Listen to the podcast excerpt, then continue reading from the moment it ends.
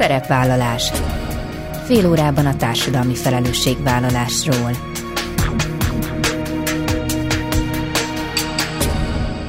Jó napot kívánok! Bíró Bori köszönti Önöket! Adásainkban hétről hétre példákat hozunk arra, hogy egy-egy cég vagy intézmény, netán magánszemély, milyen formában, milyen eszközökkel járul hozzá anyagi gondok, társadalmi problémák orvoslásához, az életminőség javításához, a fenntartható fejlődéshez. Így módon is kifejezve, hogy felelősséget érez azért a környezetért, amelyben él és dolgozik. Az online biztonsággal nem lehet elég korán foglalkozni. A média függőség már óvodáskorban megjelenhet, ezért létfontosságú a szülők és pedagógusok média tudatosságának, valamint média kompetenciájának fejlesztése, a legújabb napra kész trendek követése.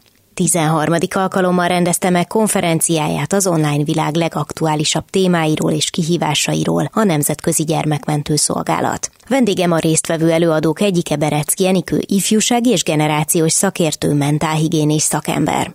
Az adás második részében egy a szociális szolgáltatásokért és foglalkoztatás fejlesztésért széleskörű összefogással megvalósult Miskolci projektről beszélgetünk. A célja, hogy két kiválasztott településrész, Bábonyi Berc és Tetenvár lakóival kooperációban kidolgozzák azt a speciális helyi viszonyokra adaptált módszertant, melyel később a többi hasonló településrészen tudnak majd fejlődést megcélozni. A részletekbe Varga Andrea Klára, Miskolcváros humán területekért felelős alpolgármestere avat be. Ezek a mai témáink, tartsanak velünk!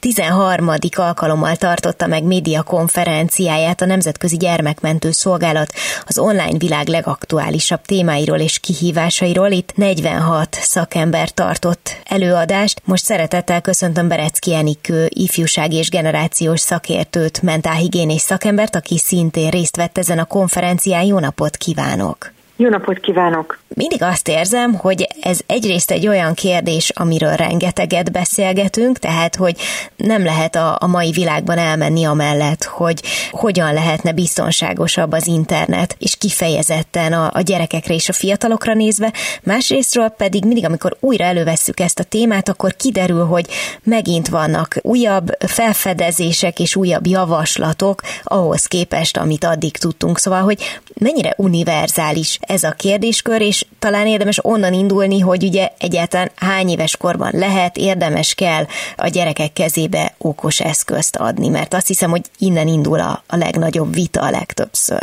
Igen, igen, általában ez felmerül, és én is tapasztalom azt, hogyha például előadást tartok szülők részére, akkor legtöbbször azzal a kérdéssel fordulnak hozzám, hogy hány éves kortól mit lehet engedni a gyereknek, és ez nagyon jó, hogy foglalkoznak a szülők ezzel, mert valóban nem múlik el nyomtalanul a digitális eszközöknek a használata, a gyerekekre gyakorolt hatása, akár ha az idegrendszerre gondolunk, akár a társas tevékenységekre, az időfaktor is rendkívül fontos, hogy mi az, ami még jót tesz neki, mi az, ami nem tesz jót neki, de az egészen biztos, hogy két éves kor alatt nem javasolt a képernyő használata. A WHO világegészségügyi szervezet ajánlása szerint sem javasolt, ugyanis az idegrendszer az még annyira sérülékeny, védtelen ebben az időszakban, hogy jobb, hogyha ezt nélkülözzük. De az is érdekes, hogy a szülői használat az ilyen kiskorban az hogyan, miként történik, ugyanis már egy csecsemő is tudja azt értékelni, hogyha az édesanyja mondjuk táplálás közben használ az okos eszközt, és megosztik az eszköz és közte a figyelem, akkor ő úgy nő fel, még mielőtt tudatára ébredne az okos eszközök használatának a pontosságára, mert tudat alatt is valahogyan úgy érzékeli, hogy ez, ez egy rendkívül fontos és kívánatos dolog az ő szüleinek az életében, előbb-utóbb ő is vágyni fog ennek a használatára. Ezzel akkor arra utal, ugye, hogyha gyerekek eszköz használatáról beszélgetünk, akkor azt nem lehet leválasztani a szülők okos eszközökhöz való viszonyáról. Igen, mivel a szülő, mint referencia személy példát mutat. Uh-huh számukra azáltal, hogy, hogy ők hogyan használják ezt az eszközt, vagy ezeket az eszközöket, és ha szeretnénk jó digitális szülők lenni, vagy ezen a téren szeretnénk jó példát mutatni, akkor érdemes legelsőként a saját eszközhasználatunkat mérlegelni, átgódolni, és úgy alakítani, hogy magával a példamutatással is tudjuk terelgetni ezen a területen a gyerekeinket. De, mint mondtam, kicsi korban, tehát két éves kor alatt ez nem ajánlott, és lehet, hogy néhányan a hallgatók közül arra gondolnak, amikor ezt meghallják, hogy hát ez milyen nyilvánvaló dolog, de sajnos kutatások szerint a magyar bölcsödéseknek a 40%-a használ ilyen eszközöket, vagy legalábbis a kezükbe van adva.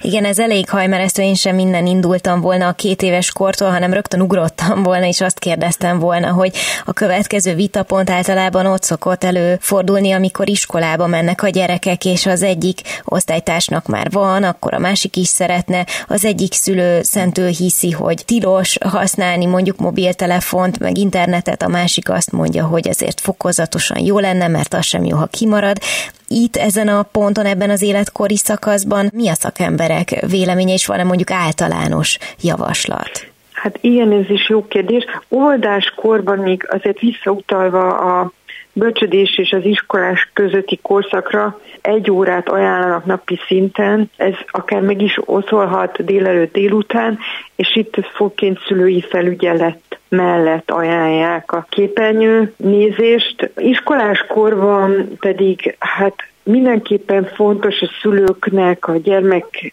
személyiségvonásait, élethelyzetét, érettségét is figyelni elsőként, és nem rögtön a csoportnyomásnak engedni, mert minden gyerek más, és a gyerekek is változhatnak, illetve az élethelyzetek is változhatnak, és ennek megfelelően érdemes meghatározni például annak az idejét, hogy mikor kaphat a kezébe, és milyen célra kaphat a kezébe okos eszközt, vagy kaphatja meg az első mobiltelefonját például, mert lehet, hogy egy osztálytárs már érettebb, vagy olyan élethelyzetben van, tegyük fel, hogy szüksége is lehet erre, de lehet, hogy a mi gyerekünknek nincs erre szüksége, vagy nem készült még fel rá, hogy ezt használja. Mindenképpen akkor azt mondja, hogy egyénileg kell megnézni, hogy kinek milyen az élethelyzete, hogy mennyire érett, és hogy egyáltalán van-e szüksége arra, hogy bármilyen okos eszközt használjon. Igen, igen, mert például a,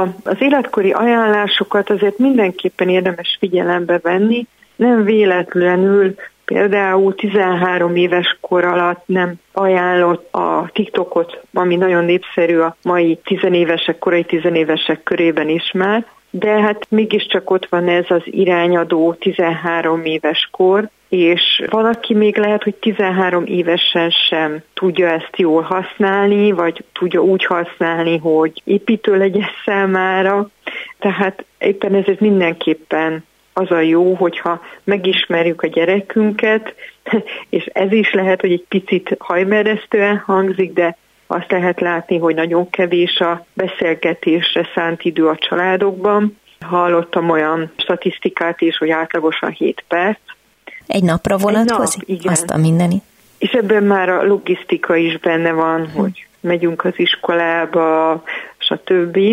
Tehát érdemes inkább időt szállni arra, hogy beszélgessünk, megismerjük saját gyerekünket, és ennek megfelelően alakítani az ő eszközhasználatát, mert az is lehet, hogy engedjük neki, és időközben derül ki, arra is van példa, hogy mondjuk beleesett valamilyen függőségnek a csapdájába, vagy olyan tartalmakat nézeget, ami nem neki való, és akkor mondjuk korlátozni kell vagy egy komolyabb időszak áll előtte, például felvételire készül, akkor érdemes az időkorlátot szintén úgy alakítani, ami mondjuk más, mint egy nyári szünet, stb.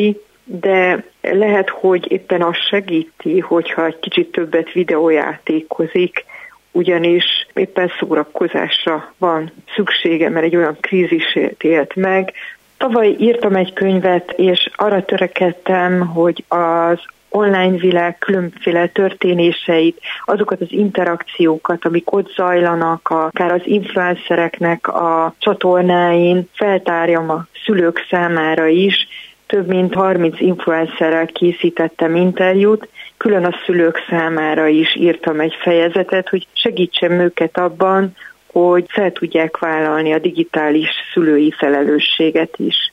Köbevésett szabályok már iskoláskorban nincsenek, hanem inkább azt mondanám, hogy oda kell figyelni az egyéni sajátosságra, az élethelyzetekre, és ennek megfelelően érdemes időnként változtatni a szabályokat, viszont szabályokra mindenképpen szükség van, időkeretet is érdemes szabni, hiszen nagyon sok online alkalmazás, illetve a videójátékok eleve úgy vannak felépítve, hogy nagyon könnyű függővé válni. Belecsúszni, igen. Hát ez, ez még fel, felnőttként is. is. Igen, igen, abszolút. Értem, tehát az egyik kulcs szó akkor mindenképpen ez az egyénre szabadság, és, és ugye a valami fajta szabályrendszer, azt azért jól olvasom ki a szavaiból, hogy a tiltást már ebben az iskolás korban nem javasolja, mert sok olyan élethelyzet is van, amikor kifejezetten hasznos, hogyha egy gyereknél ott van a mobiltelefon, tehát hogy inkább találjuk meg akkor, hogy mi lehet a leginkább inkább optimális, még akkor is, hogyha ez nagyon nehéz, vagy hosszabb idő, amíg ezt kitapasztaljuk. Igen, valakinél mindenképpen jó azért, hogyha késleltetjük a használatát, de a mai gyerekek már mindenképpen találkoznak az online világgal, ha máshol nem a mi eszközeinken, és a Covid is egy kicsit felgyorsította ezt a folyamatot, az online oktatás, és az viszont nagyon jó, hogy sok hasznos tartalomhoz is hozzá lehet férni, vannak fejlesztő játékok is, tehát fontos az is, hogy mi bevezessük őket azokba a tevékenységekbe, amik ráadásul még hasznosak is lehetnek számukra. Fontos, hogy ők is lássanak alternatívát arra, hogy nem csak szórakoztató videókkal lehet eltölteni mondjuk egy estét, vagy videójátékozással, hanem mi mindenre lehet még használni az online teret, ez nagyon jól hangzik, de sajnos azt lehet látni, hogy nagyban függ a szülőknek az igényességétől, kulturáltságától, és éppen azok a gyerekek, akiknek a leginkább szükségük lenne arra, hogy akár ingyen is tudjanak az interneten tanulni, hogy az esélyeik kiegyenlítődjenek, pont náluk a legjellemzőbb az, hogy csupán szórakozásra használják az internetet. Tehát akkor, mint az élet oly sok területén, a példamutatás ebben az esetben is kulcs lehet, és nyilván nem akarunk minden felelősséget a tanárokra, meg az iskolákra helyezni, de gondolom, hogy ahogy a szülőknek, úgy nekik is ebben hatalmas lehetőségük és felelősségük is van. Igen, mindenképpen azt lehet látni, de ugyanakkor ott van az érem másik oldala is, hogy rendkívül túlterheltek a tanárok, és a legnagyobb számú tanári generáció az X generáció, illetve többen mennek nyugdíjba hamarosan, őket nem arra képezték ki az egyetemeken, a főiskolákon, hogy hogyan tudnak élni a digitalizáció előnyeivel, illetve hogyan tanítsák meg a gyerekeket akár az internet biztonságra, adatvédelemre. Éppen most tartottam a mai napon a Gödöllői Városi Könyvtárban gimnazistáknak egy interaktív előadást, és utána lehetőség volt kérdezni, és nagyon meglepett, hogy az álhírekről szerettek volna többen is többet tudni, pedig eredetileg a tananyag részét is kell, hogy képezze, de annyira átszövi a mindennapjaikat, az online világ történései, hogy egyszerűen megkerülhetetlen, hogy az iskolában ne legyen ezzel foglalkozva, de azt lehet látni, hogy a tanárok sem kapnak elegendő segítséget ahhoz, hogy ebben mit tudnának tenni, szükség lenne további képzésekre, módszertani jó gyakorlatokra, hogy az iskolában is minél többet tudjanak tenni azért, hogy például motiválják a, akár a hátrányos helyzetű diákokat arra, hogy tudatosan mozogjanak az online térben kimeríthetetlen ez a terület, és azt hiszem, hogy még nagyon-nagyon sokat fogunk róla beszélgetni. Minden esetre Berecki Enikő ifjúság és generációs szakértőnek, mentálhigiénis szakembernek nagyon köszönöm, hogy a rendelkezésünkre állt. Én is köszönöm a beszélgetést. Szerepvállalás. Szeretettel köszöntöm a telefonnál Varga Andrea Klárát, Miskolc város humán területekért felelős alpolgármesterét. Jó napot kívánok! Jó napot kívánok! Többször volt már itt vendégünk a műsorban a Hárfa Alapítvány, akik ezúttal konzorciumi tagként segítenek egy Miskolci pilot projektet. Arról van szó, hogy két településrészt kiválasztottak, ez Bábonyi Bérc és Tetenvár, és a lakókkal közösen speciális helyi viszonyokra adaptált módszertant dolgoznak ki. Legfontosabb célja az az, hogy a leginkább kiszolgáltatott helyzetben lévő embereket támogassa különböző integrált beavatkozásokkal. Picit segítsen, mit jelent ez magyarul? Egy kicsit távolabbról kezdeném, okay. ha, ha megengedi. 2019-ben, amikor megkaptam azt a feladatot, hogy a humán területekért felelős alpolgármesterként nézzem át Miskolcváros szociális ellátórendszerét, akkor körülbelül azt tapasztaltam, hogy rendkívül sokféle, nagyon intenzív munka zajlik a városon belül különböző területeken, ugyanakkor mégis volt egy olyan érzésünk, hogy elég sok párhuzamosság történik. Volt egy olyan gondolatunk, hogy nem egészen biztos, hogy egészen pontos képet kaptunk arról, hogy hogyan is állunk a különböző leszakadó városrészeinkben élők élethelyzetének az ismeretével, és ezért elkezdtünk közösen kollégákkal együtt dolgozni, és elindultunk abba az irányba, hogy térképezzük föl, hogy mi a valós helyzet Miskolcon. Nagyon érdekes kutató munka zajlott, és egy helyzetelemzést is készítettünk, és a helyzetelemzésnek az lett az eredménye, hogy bizony jól gondoltuk mi azt, hiszen a Központi Statisztikai Hivatal jelentése alapján Miskolcon elvileg csak a 2010-es népszámlálási adatok álltak rendelkezésre, akkor az volt az információnk, hogy Miskolcon 33 szegregátum van, és ebben körülbelül 5-6 ezer ember él. A tapasztalati kutatásaink eredményeként kiderült az, hogy valójában 16 szegregátumra csökkent a szegregátumok száma.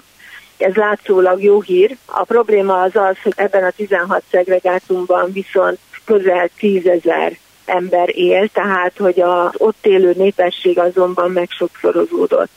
És ez a közös gondolkodás indította el azt a projektet, amelyre éppen akkor lehetőségünk volt közvetlen Európai Uniós forrásra pályázni, és elkezdtünk azon gondolkodni, hogy hogyan lehetne a város egészének, az intézményrendszernek, a szolgáltatásainknak az egységét áttekinteni, és hogyan tudnánk olyan integrált és innovatív beavatkozásokat tenni, amelynek eredményeképpen javulhat a különböző leszakadó városrészekben élő miskolciak élethelyzete. Két nagyon fontos dolgot olvastam ki abból, amit elmondott. Az egyik az az, hogy akkor itt elsősorban a foglalkoztatással szeretnének, és valami hosszabb távú hatást, illetve eredményt elérni, másrészt pedig, hogy amiben itt most gondolkodnak, az ugyan két városrészt vagy településrészt érint, de az lenne a cél, hogy ez hosszabb távon kiterjeszthető legyen a teljes városra nézve.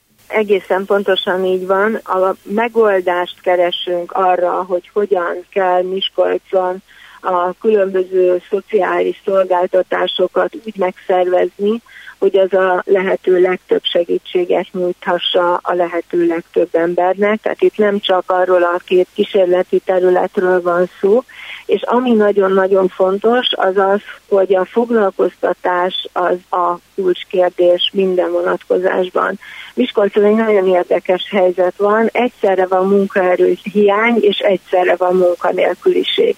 Nyilvánvalóan ez csak úgy lehetséges, hogy bizonyos feltételeknek nem tudnak megfelelni azok a munkanélkül maradt miskolciak, akik munkanélküli életmódban kénytelenek élni az életüket, ugyanakkor viszont a gazdasági igény az jelentős munkaerőt igényelne, akiket viszont pillanatnyilag hiányoznak a munkaerőpiacról. Tehát ezért óhatatlanul az a feladat, hogy közösen gondolkozzunk abban, hogy hogyan lehetne motiválni, segíteni, támogatni, képessé tenni azokat az embereket, akik jelenleg még nem tudnak a munkaerőpiacon elhelyezkedni, és ez egy nagyon összetett és egy rendkívül bonyolult feladat, hiszen minden mindennel összefügg, Tehát nekünk most egy nagy rendszert kell úgy áttekintenünk, hogy aztán az a városban kialakított szolgáltatások segítségével tudja biztosítani a foglalkoztatás javítását. Ugye 30 hónapos maga a projekt, 21 novemberében kezdték, és jövőre májusban tervezik befejezni. Mesélne egy picit arról, hogy mi történik ez alatt az időszak alatt, ami eddig még nem volt, hiszen akkor valami olyasmit csinálnak most, amire korábban nem volt még példa a városban. Igen, egy nagyon fontos része ennek a munkának az, hogy nagyon sok szervezet, nagyon sokféle intézkedés elindul a különböző területeken, projekt alapon.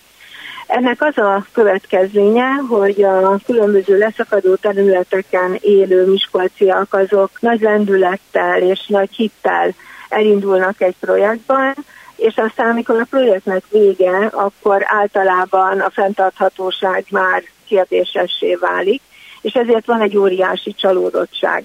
Nekünk az első és legfontosabb feladatunk ebben a projektben az volt, hogy úgy szólítsuk meg a közösségeket, hogy a bizalmat visszaszerezzük és erősíteni tudjuk, és elinduljon egyfajta közös gondolkodás, és elinduljon egy motiváció abba az irányba, hogy változtatni akarjanak a, az élethelyzetükön és a kilátásaikon.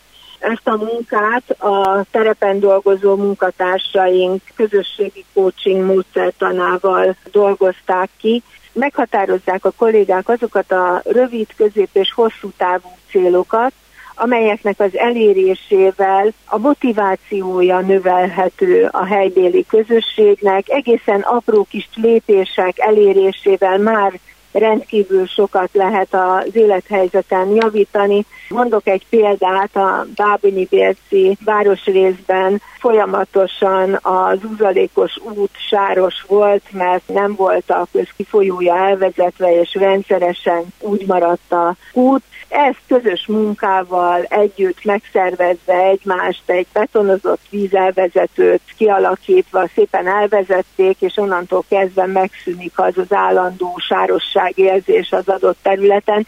Tehát egy ilyen egészen apró pici dolgokra lehet gondolni rövid távon és kislépésekben, és aztán hosszabb távon pedig akár nagyobb volumenű kérdéseknek a megoldásában is partnerséget keresve nagyobb szervezetekkel, intézményekkel, vagy akár magával az önkormányzattal.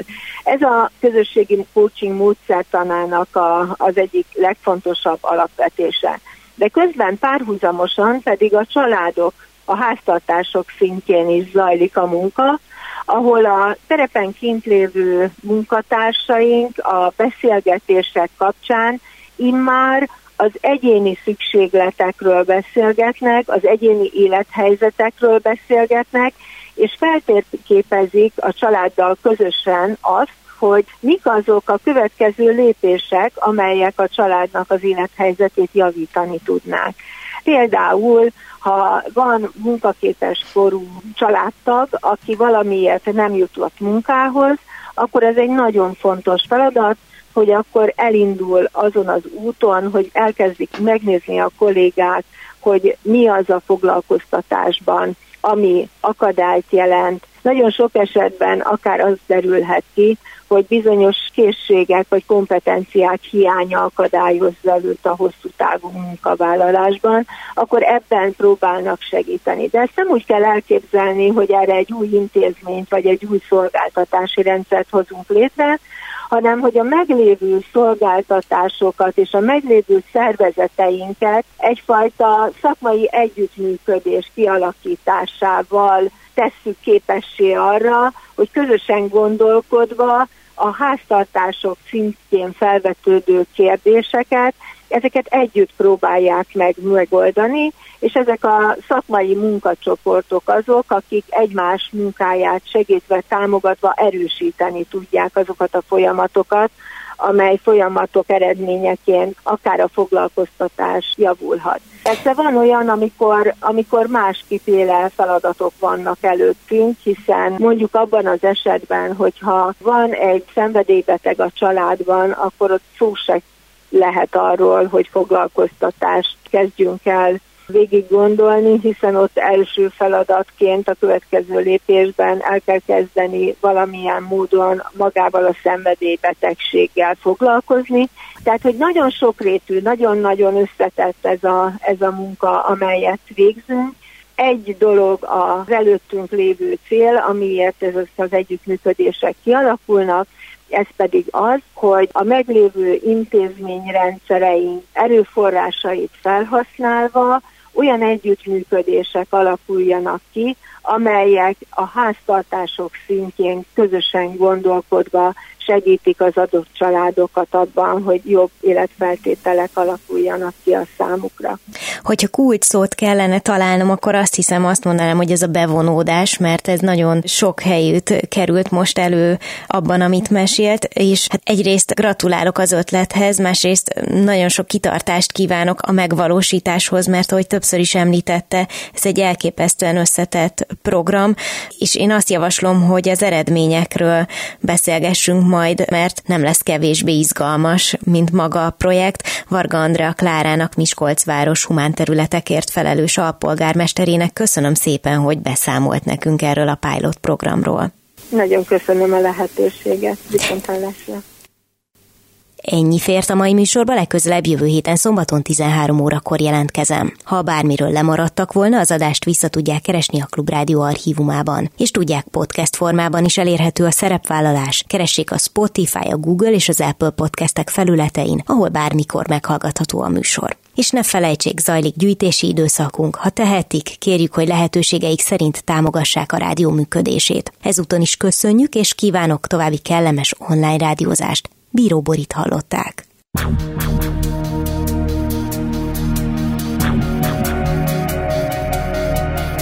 A Szerepvállalás című műsorunkat hallották.